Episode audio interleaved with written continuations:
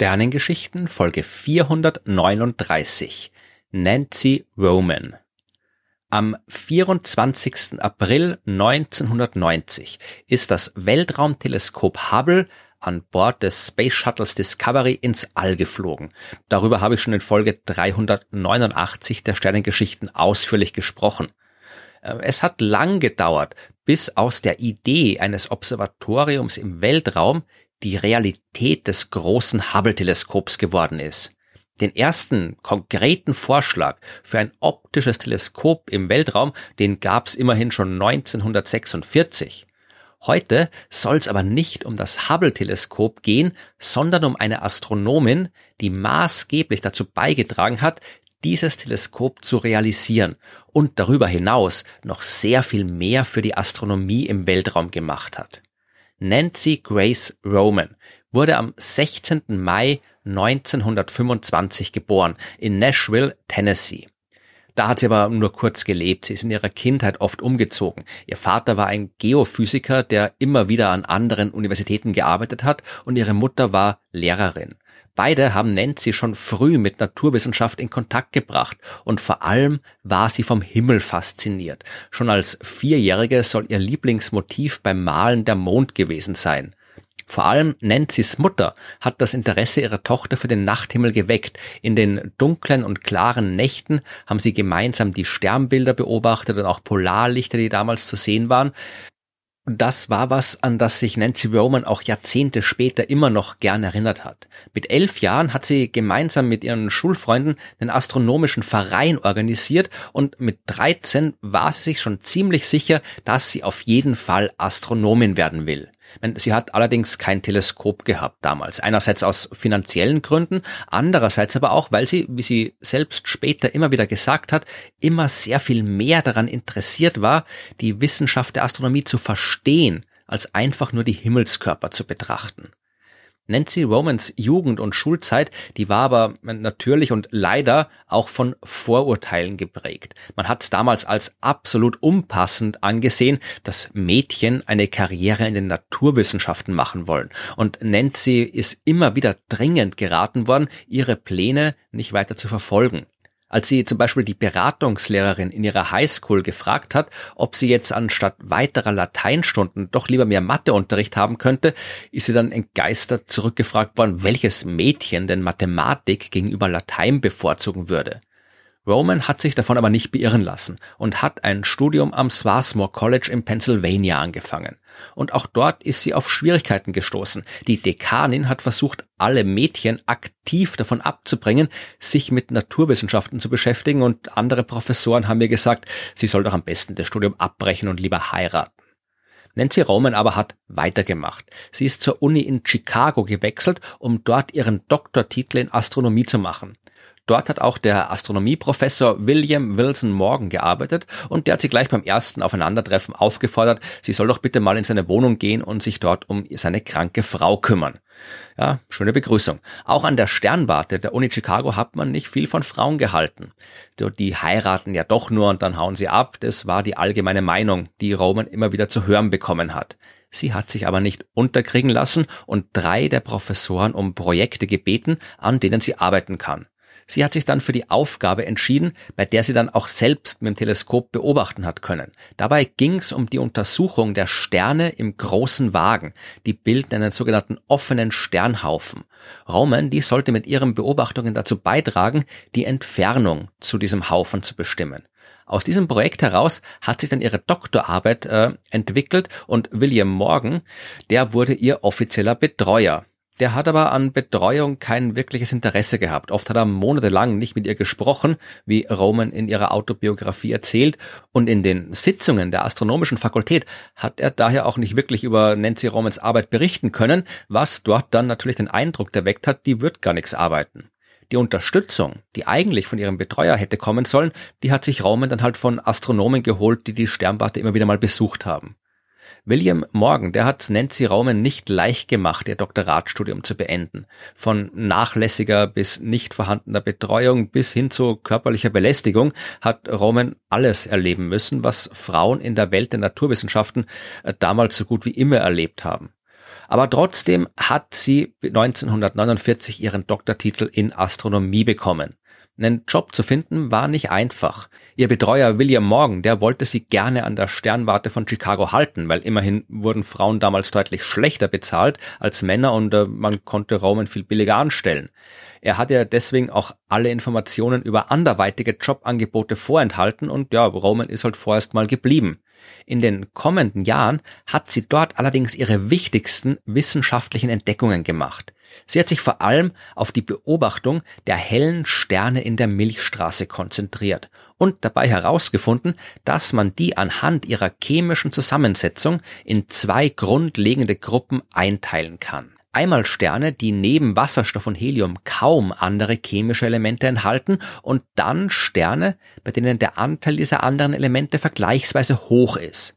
Die zweite Gruppe, das hat Roman herausgefunden, die bewegt sich vor allem in annähernd kreisförmigen Bahnen um das Zentrum der Milchstraße und vor allem in der Ebene der Scheibe unserer Milchstraße. Die andere Gruppe von Sternen, die hat deutlich geneigtere und lang, die andere Gruppe von Sternen, die hat deutlich geneigtere und langgestrecktere Umlaufbahnen. Ich meine, dass es Sterne mit solchem unterschiedlichen Verhalten gibt, das war auch vorher schon bekannt. Aber Roman hat dieses Wissen erstmals erweitert und bestätigt und weil sie sich auf die Sterne konzentriert hat, die man auch theoretisch ohne Teleskop mit freiem Auge sehen kann, hat sie das erste Mal gezeigt, dass es diese Unterschiede auch bei den gewöhnlichen, den normalen Sternen gibt, ja, und dass die sich nicht nur unterschiedlich verhalten, sondern im Gegensatz zu dem, was man damals noch gedacht hat, auch unterschiedlich alt sein müssen. Roman hat gezeigt, dass die Bewegung der Sterne in der Milchstraße unter anderem von ihrem Alter abhängt, was zur damaligen Zeit die ersten konkreten Hinweise auf die Entstehung der Milchstraße geliefert hat. Ihre Arbeit über dieses Thema, die sie 1950 veröffentlicht hat, die wurde später vom Astrophysical Journal zu den 100 wichtigsten Arbeiten der letzten 100 Jahre gezählt aber auch als Astronomin, die wichtige Forschungsarbeit leistet, hat Roman immer noch mit den Vorurteilen kämpfen müssen. Die ist zum Beispiel nicht zu einer Konferenz eingeladen worden, auf der exakt diese Themen, die Themen ihrer Forschung über die Sterne der Galaxie diskutiert worden sind. William Morgan, der auf dem gleichen Gebiet gearbeitet hat, der hat sich entschieden, Romans Ergebnisse lieber einfach selbst zu präsentieren. Ja, aber wenn jetzt genug von Männern, die Frauen keine wissenschaftlichen Leistungen zutrauen oder gönnen wollen, es geht ja um die Arbeit von Nancy Roman und die fängt jetzt erst so richtig an.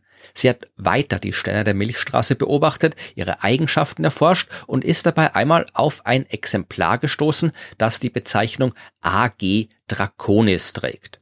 Den hat Roman in ihrer Arbeit beobachtet, jetzt nicht besonders ausgewählt, der war halt einfach ein Stern von vielen, die sie beobachtet hat, aber bei dem ist ihr aufgefallen, dass er ein bisschen anders leuchtet, als man damals gedacht hat, dass dieser Stern leuchten sollte. Sie hat eine kurze Notiz geschrieben für eine Fachzeitschrift darüber, die ist 1953 veröffentlicht worden und ja, das war's, keine große Sache aus astronomischer Sicht, aber wie sich herausstellen sollte, eine sehr große Sache für Nancy Romans Karriere. Zuerst einmal ist sie aber von Chicago an das United States Naval Research Laboratory gewechselt und hat angefangen, sich dort im Jahr 1954 mit dem gerade erst entstehenden Gebiet der Radioastronomie zu beschäftigen. Auch hier hat sie Karten der Milchstraße erstellt, im Radiolicht eben, ist aber auch das erste Mal in Kontakt mit dem ja eigentlich noch jüngeren Feld der Raumfahrt gekommen. Die 1950er Jahre, die waren immerhin die Zeit, als man das erste Mal ernsthaft versucht hat, Satelliten ins Weltall zu schießen und auch das Naval Research Laboratory war daran beteiligt. Ein aus Romans Sicht enorm wichtiges Ereignis, das hat 1956 stattgefunden. An der Byurakan Sternwarte in Armenien, da hat eine astronomische Konferenz stattgefunden, wie es halt so oft so vorkommt. Aber der dortige Direktor, der hat zufällig ihre Arbeit, ihre kurze Notiz über AG Draconis gelesen, diesen komischen Stern, und äh, war davon fasziniert und hat sich einfach gedacht, okay, die Frau lade ich ein. Also hat er Roman eingeladen. Armenien war damals aber noch Teil der Sowjetunion und die Welt war mitten im Kalten Krieg. Und dass eine Zivilistin wie Roman einfach so aus den USA zum Feind in die Sowjetunion reist, das war ungewöhnlich. Das ist bis zu diesem Zeitpunkt eigentlich nicht vorgekommen. nachdem Roman von der Konferenz zurückgekommen ist, haben sich deswegen auch die Medien, ja, und wissenschaftliche Einrichtungen für sie und ihre Arbeit interessiert. Sie ist zu vielen Vorträgen eingeladen worden, hat Kolleginnen und Kollegen kennengelernt und dadurch endlich auch die Wertschätzung bekommen, die ihr wegen ihrer wissenschaftlichen Arbeit längst schon zugestanden hätte. Dann kam das Jahr 1958 und mit diesem Jahr die Gründung der NASA. Das Naval Research Laboratory hat einen Teil seiner Belegschaft für die wissenschaftliche Abteilung der neuen Weltraumorganisation beigesteuert und äh, Nancy Roman, die jetzt durch ihre Armenienreise durchaus überall bekannt war, die wurde gefragt, ob sie vielleicht äh, jemand weiß, der bei der NASA ein Programm für Weltraumastronomie gründen und leiten kann. Roman hat das als Anlass genommen, sich einfach selbst dafür zu bewerben und hat den Job bekommen und 1959 dort als Leiterin der Abteilung für beobachtende Astronomie angefangen.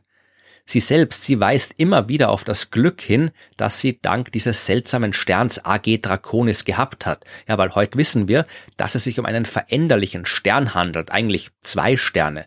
Es ist ein Riesenstern und ein weißer Zwerg, die umkreisen sich, aber die sind so weit entfernt, dass sie von der Erde aus wie ein Stern ausschauen. Wenn man jetzt ganz genau hinschaut, dann scheinen sich die chemischen Eigenschaften dieses einen Sterns, der eigentlich zwei Sterne ist, zu verändern, je nachdem, ob die beiden gerade von uns aus gesehen hintereinander oder nebeneinander stehen.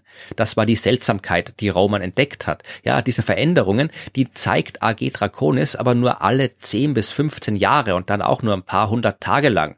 Roman hat also Glück gehabt, gerade zum richtigen Zeitpunkt hingeschaut zu haben. Aber, und auch das hat sich selbst immer wieder genau gesagt, ja, so wichtig das Glück ist, es ist auch wichtig, dass man erkennt, dass da was Ungewöhnliches und Interessantes abläuft. Und es ist auch wichtig, dass man die Gelegenheiten ergreift, die einem so ein glücklicher Zufall bringt. Jetzt äh, jedenfalls war Roman durch ihre Initiative und durch ihr Glück bei der NASA angekommen. Das erste wichtige Projekt unter ihrer Leitung, das war OSO, das Orbiting Solar Observatory. Zwischen 1962 und 1975 hat die NASA neun Satelliten ins All geschickt, um die Sonne zu erforschen. Unter anderem auch in den Bereichen, in den Bereichen des Lichts, die von der Erdoberfläche aus nicht beobachtet werden können, zum Beispiel im Röntgen- und Ultraviolettlicht. Das hat wichtige Erkenntnisse geliefert über das Verhalten der Sonne, unter anderem auch über den Sonnenwind und den Einfluss, den er auf die Erde hat. Mit den vier Weltraumteleskopen, die dann im Rahmen der Orbiting Astronomical Observatory Missionen zwischen 1966 und 1972 ins All gebracht worden sind, konnte Roman die Bedeutung der Ultraviolettastronomie viel weiter ausbauen. Mit den Dingern war es das erste Mal möglich, den Himmel in diesem speziellen Wellenlängenbereich in wirklich guter Qualität zu beobachten. Das geht von der Erdoberfläche aus nicht, weil die UV-Strahlung zum größten Teil von der Atmosphäre blockiert wird. Wenn man aber verstehen will, wie Sterne funktionieren, dann muss man dieses Licht natürlich auch beobachten. Mindestens genauso wichtig wie die wissenschaftlichen Erkenntnisse war für die NASA aber auch das technische Wissen, das sie während der Orbiting Astronomical Observatory Mission bekommen hat. Das waren die ersten echten Weltraumteleskope und die AstronomInnen überall auf der Welt, die haben jetzt aus erster Hand sehen können, wie enorm effektiv es sein kann, ein Teleskop ins Weltall zu bringen, anstatt von der Erde aus durch die störende Atmosphäre schauen zu müssen. Nancy Roman, die war seit 1971 dann intensiv damit beschäftigt, das schon lange existierende Projekt, die Idee eines wirklich großen Weltraumteleskops real werden zu lassen. Die hat Gruppen zusammengestellt, die verschiedene Missionspläne entworfen haben, ist durchs Land gereist, um finanzielle und politische Unterstützung zu gewinnen und hat am Ende dann das Projekt fertiggestellt, das die Grundlage für das heutige Hubble-Teleskop geworden ist. 1979 hat sie sich dann aber schon von der NASA zurückgezogen. Ja, sie ist nicht komplett in den Ruhestand gegangen, das wollte sie noch nicht. Sie wollte nach all der Zeit im Wissenschaftsmanagement wieder zurück in die Forschung. Dazu hat sie aber erstmal ihr Wissen in Sachen Computerprogrammierung wieder auffrischen müssen, was sie getan hat und ist dafür nochmal gemeinsam mit jungen Studierenden zu Vorlesungen an die Uni gegangen. In den kommenden Jahren hat sie mit diesem neuen Wissen um die Datenverarbeitung an der Erstellung aktueller astronomischer Kataloge mitgearbeitet und dann dadurch nochmal kurz zur NASA zurückgegangen. Von 1995 bis 1997 war sie die Leiterin des astronomischen Datenzentrums am Goddard Space Flight Center der NASA. Die NASA hat sie dann aber 1997 endgültig hinter sich gelassen, auch die Welt der Universitäten. Eine Zeit lang hat sie sich noch als Beraterin um die Einrichtung des Space Telescope Science Institute gekümmert, also der wissenschaftlichen Einrichtung, die extra geschaffen worden ist, um die ganze Arbeit mit dem Hubble-Teleskop zu organisieren. Danach hat sie SchülerInnen und StudentInnen unterrichtet, hat LehrerInnen ausgebildet und ihren echten Ruhestand damit verbracht, dann astronomische Lehrbücher vorzulesen, um auch äh, blinden Menschen und Menschen mit Leseschwäche einen Zugang zur Astronomie zu ermöglichen. Nancy Roman ist am 25. Dezember 2018 gestorben, im Alter von 93 Jahren. Für ihre Arbeit an der Organisation des Hubble-Teleskops wird sie heute immer noch als Mother of Hubble, als Hubbles Mutter bezeichnet. Ihr selbst war allerdings der 1978 ins All geflogene International Ultraviolet Explorer immer am wichtigsten. Dieses Weltraumteleskop für den Ultraviolettbereich, das hat bis 1996 gearbeitet und die aktiven Kerne von fernen Galaxien untersucht, Kometen im Sonnensystem, Sterne und die Zusammensetzung von Sternen, das Gas zwischen den Sternen und den Galaxien, kurz äh, ja eigentlich alles, was aus Sicht der Astronomie interessant ist.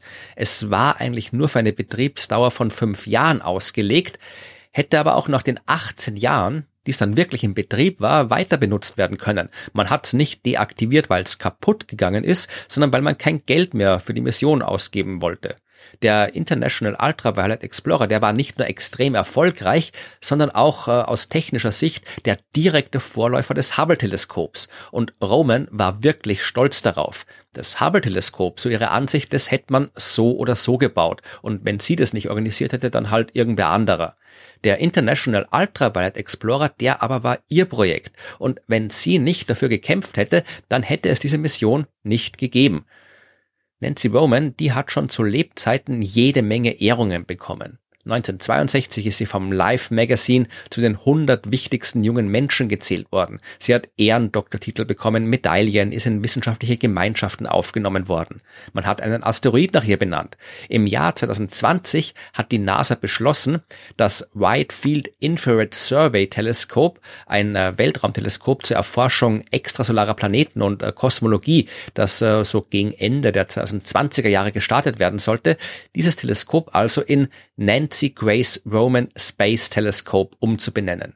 Diese Ehre hat Roman dann leider nicht mehr erlebt. In ihrer Autobiografie schreibt sie aber, dass sie sowieso eine ganz andere Ehrung immer am lustigsten fand. Im Jahr 2017 hat Lego ein Set mit dem Titel Women of NASA auf den Markt gebracht. Und neben der Computerwissenschaftlerin Margaret Hamilton und den Astronautinnen Mae Jemison und Sally Ride hat man dort auch Nancy Roman und ein kleines Hubble Weltraumteleskop aus Legosteinen bauen können.